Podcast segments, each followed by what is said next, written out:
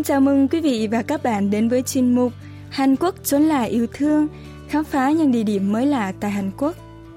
Các bạn thân mến, những lò mổ gia súc, gara xe hơi cũ bỏ hoang có khi lại trở thành một không gian tuyệt đẹp như công viên Parc de la Villette ở Paris của Pháp hay làng sắt Hayonway thuộc xứ Wales của Vương quốc Anh. Hàn Quốc cũng có một nơi như thế. Trong chuyên mục ngày hôm nay, chúng ta sẽ cùng khám phá làng văn hóa nghệ thuật Samre, huyện Chu, tỉnh Bắc Chonla, nơi được tái sinh từ nền đất kho lương thực cũ bị bỏ hoang và trở thành biểu tượng văn hóa của địa phương.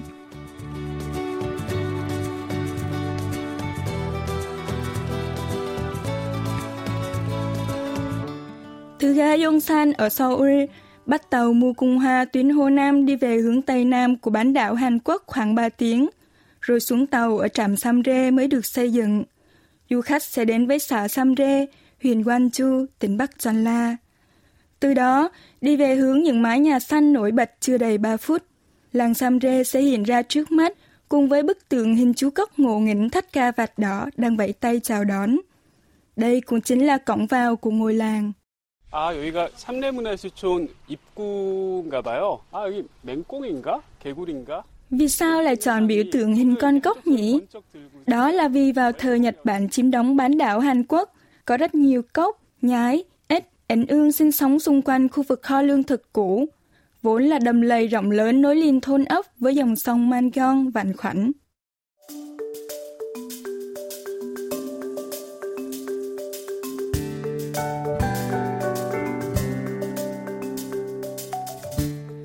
Bên cạnh bức tường chú cốc, cánh cổng sách trông giống cổng vào trường học xưa đang hé mở. Đi hẳn vào bên trong làng Samre, bạn sẽ thấy nơi này có diện tích rộng bằng hai ngôi trường làng với sân thể dục lớn. Hai bên lối vào trải dài những gian kho chứa hàng được lợp bằng ván ép và tôn đã hoen rỉ theo thời gian. Phía mặt ngoài tường nhà kho, dòng chữ Nhà kho hợp tác xã Samre màu xanh lá vẫn còn rõ nét. Biểu tượng màu vàng của Hợp tác xã Nông nghiệp Nông Hấp khắc trên cổng sắt ngày nào còn vương nét hoài niệm. 일곱 개 동의 건물이 있는데 다 양곡 창고 그대로의 모습을 살려서 예, 디자인을 했어요. Từ cổng vào, dọc hai bên lối đi có tổng cộng 7 gian chứa lương thực lớn, nhỏ còn vương dấu tích của thời gian. Phía giữa trung tâm ngôi làng văn hóa là bức tượng điêu khắc bằng đá sặc sỡ có hình cốc, cá, ốc sên, cùng những băng ghế dài tạo thêm điểm nhấn ấn tượng. Thật nhìn nơi này, bạn sẽ liên tưởng ngay đến nghệ thuật trang trí đá màu Thaio hoa lệ ở công viên Parque de Gel của thành phố Barcelona, Tây Ban Nha.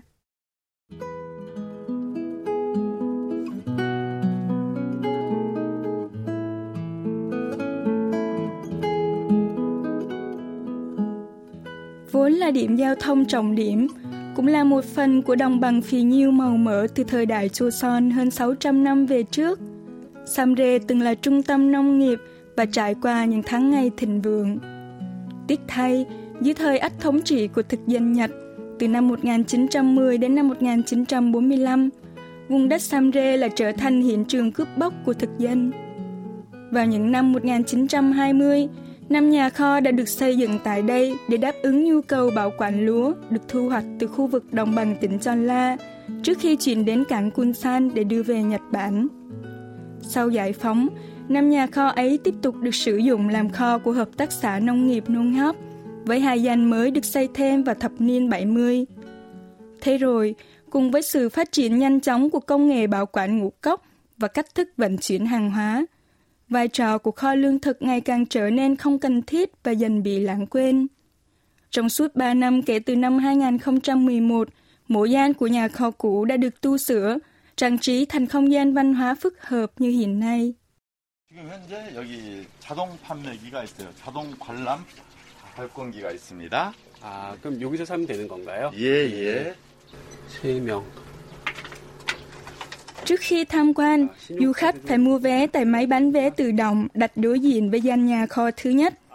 Chỉ với giá 2.000 won, tương đương 2 đô la Mỹ, Du khách có thể tham quan cả bảy gian nhà kho của làng văn hóa nghệ thuật Samre, này đã trở thành khu trưng bày nghệ thuật truyền thông thị giác, bảo tàng thiết kế, xương gỗ kim sang niêm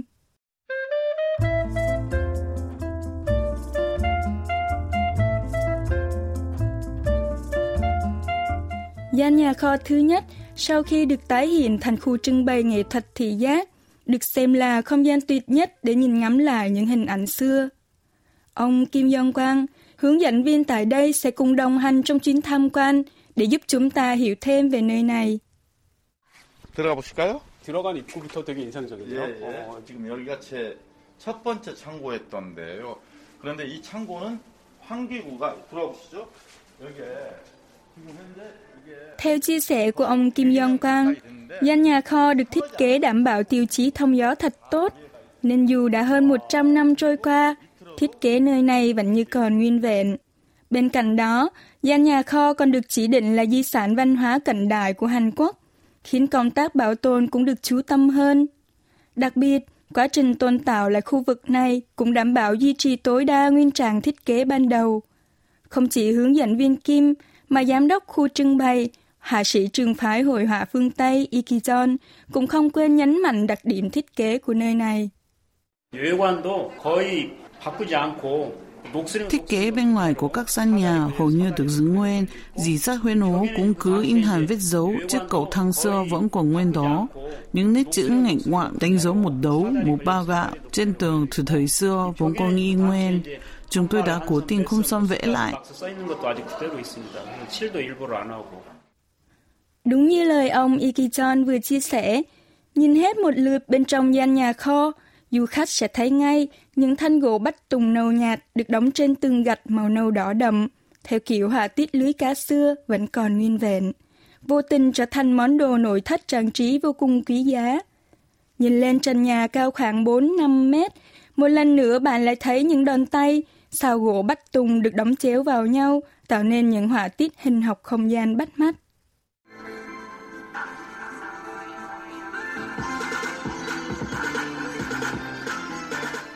Khu trưng bày hiện nay đang triển lãm các tác phẩm theo chủ đề hình tượng và ánh sáng. Và trong lúc tham quan, du khách sẽ được thưởng thức những giai điệu vui tai phát ra từ những tác phẩm truyền thông thị giác. Đây là những tác phẩm có sự phối hợp giữa các họa sĩ thiết kế truyền thông và các tác giả nghệ thuật sắp đặt, dựa trên ý tưởng thiết kế tạo hình bằng ánh sáng đa dạng trong không gian nhà kho rộng lớn. 공작새가 갑자기 나왔네. 아, 저 꽃 모양도 나오고 이게 그러네요. 다 전통 문양이에요. Hình ảnh một chú chim công xuất hiện rồi bay đi, cùng lúc với sự hiện ra của một bông hoa được vẽ bằng ánh sáng chiếu trên tường của gian nhà kho. Những hoa văn thường được vẽ trên tranh dân gian của Hàn Quốc như bướm, Hà Lan cũng cứ thế xuất hiện rồi tan biến. Du khách cũng rất bất ngờ khi được chiêm ngưỡng một vài tác phẩm được sáng tác dựa trên chủ đề lúa gạo. Thank you.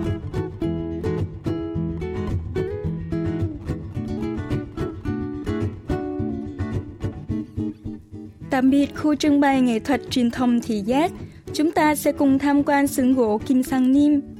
Phía trước gian nhà kho được dựng lại thành xưởng gỗ này, chất đầy những khối gỗ với đủ kích thước, hình dạng, đang chờ để được đóng thành những vật dụng hữu ích cho các gia đình.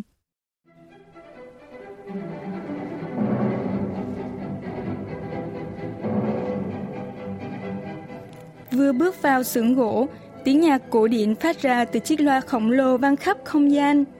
Bạn sẽ không khỏi trầm trồ khi thấy hàng trăm băng, đĩa nhạc thế giới và cổ điển lấp đầy tủ sách bên cạnh.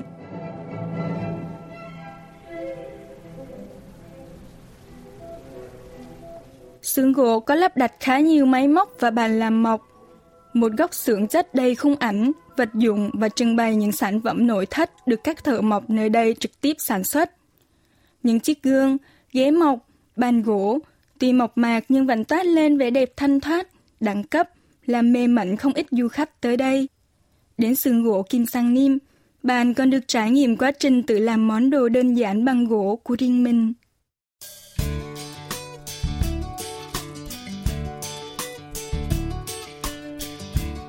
Tham quan xong xưởng gỗ, ta sẽ cùng khám phá viện trải nghiệm văn hóa truyền thống. Một tòa nhà mới xây có thiết kế giống với giảng đường đại học. Để tồn tại hài hòa trong không khí xưa cũ của toàn bộ khu nhà kho, một phần mặt tường bên ngoài nơi đây đã được trang trí bằng lớp gỗ màu nâu đỏ. Tại đây, du khách sẽ có dịp tìm hiểu về trà đạo. Không bỏ lỡ cơ hội, Nhóm phóng viên của đài KBS tham gia vào trải nghiệm mới mẻ này, khoác lên mình bộ đồ truyền thống Hanbok theo lời hướng dẫn của cô phụ trách Park Sun Ja.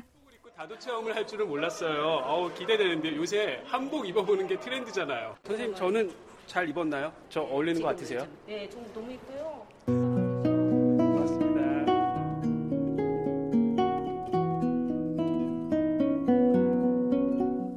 Trong căn phòng trải nghiệm, một tấm bình phong được che ngang trước một mặt tường. Hình ảnh Iron Opunto, nhật nguyệt ngũ phong đồ gồm mặt trời, mặt trăng, năm đỉnh núi và cây thông cùng với sóng biển được vẽ phủ đều trên tấm bình phong. Đây là kiểu bình phong thường được đặt sau ngai vàng của nhà vua, mang dáng vẻ và khí chất uy nghi. Phía trước tấm bình phong, một tấm chiếu tre được trải tươm tất, và trên đó là khay trà thà pan, mâm trà gỗ màu nâu có thiết kế từ chiếc bàn thấp, nhỏ thường được dùng trong các nghi lễ trà đạo. Trên khay trà là 10 bột ấm tách thà ghi được xếp thẳng hàng, gọn gàng. Tất cả du khách tham gia trải nghiệm ngồi đối diện nhau, dọc theo hai bên khay trà. Nghi lễ trà đạo được bắt đầu với nghi thức phe rê, bái lễ, yêu cầu hai bên cúi đầu chào nhau, kết hợp với động tác lòng bàn tay này đặt chéo lên lưng bàn tay kia.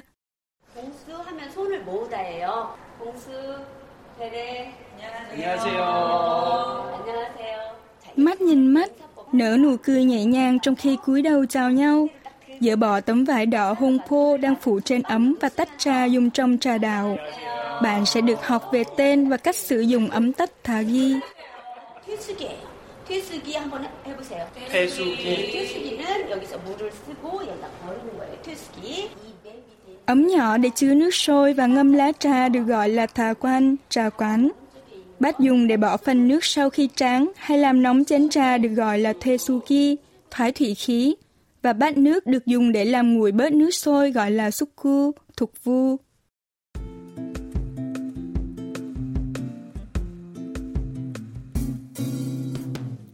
Loại trà được sử dụng trong buổi trải nghiệm hôm nay là trà xanh Uzon Vũ Tiên, được chế biến từ những lá trà non hái trước mùa mưa xuân. Đây được xem là vị trà tuyệt hảo nhất để uống vào mùa xuân. Du khách phải nhớ kỹ là vị trà này chỉ ngon nhất khi được ngâm trong nước ấm ở 70-80 độ C. Và khi pha trà phải để nước đang sôi vào chén suku để làm nước nguội bớt. Đặc biệt, bạn cũng không nên quên lời cô hướng dẫn, phải rót trà vào chén bằng cả tình cảm và tấm lòng của mình.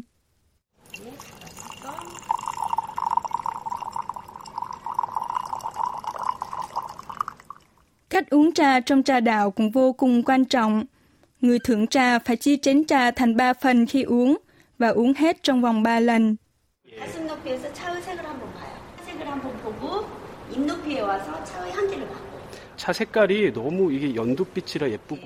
Theo nguyên tắc trà đạo, trước khi uống, phải đưa chén trà lên cao tầm ngực để nhìn màu trà, sau đó đưa chén lên cao tầm miệng để thưởng thức hương trà. Ở lần uống thứ nhất, người uống chỉ nhấp nhẹ ở đầu lưỡi để thử vị trà. Uống tròn một ngụm vừa đủ cho hương trà tan đều trong miệng trong lần uống thứ hai. Và cuối cùng là uống hết chén trà nhưng không được để phát ra tiếng. Bà bác Xuân Sa chia sẻ. Trà phải được trải nghiệm bằng ngũ giác. Người thường trà phải nghe được tiếng nước trà rót từ ấm bằng tai, sau đó là nhìn màu của trà bằng mắt, tận hưởng hương của trà bằng mũi, nếm vị trà bằng miệng và cuối cùng là vừa uống vừa cảm nhận vẻ đẹp của chén gốm đựng trà. Người ta cũng thường nói trà có đủ năm vị, chát, mặn, chua, đắng và cả ngọt nữa. Khoác lên mình bộ đồ truyền thống Hàn Quốc, uống chén trà đậm đà để trải nghiệm trà đạo. Mọi giác quan tưởng chừng ngủ quên cũng sẽ bừng tỉnh. Hai du khách tham gia trải nghiệm chia sẻ. Khi rót trà, tiếng nước đổ nhẹ vào chén nghe vô cùng thanh khiết, Thường thì vị ngọt của trà sẽ nằm ở ngụm cuối và kỳ lạ là tôi thật sự đã cảm nhận được hương vị ngọt ngào của hoa sơn vàng kenari Tôi thì tự nhiên có cảm giác như mình được đón tiếp nồng hậu, đồng thời cảm nhận được hương thơm tràn đầy sức sống của mầm non.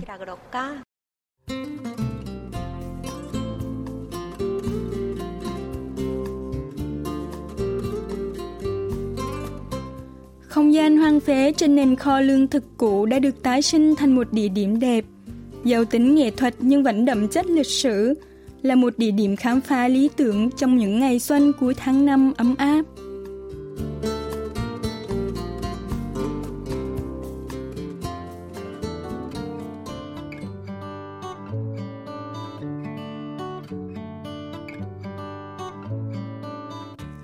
Trình khám phá làng văn hóa nghệ thuật Samre, huyện Gwangju, tỉnh Bắc Chọn La trong chuyên mục Hàn Quốc chốn lại yêu thương của đài KBS World Radio xin được tạm dừng tại đây. Cảm ơn quý vị và các bạn đã quan tâm theo dõi. Hẹn gặp lại quý vị và các bạn trong những hành trình khám phá thú vị vào tuần sau.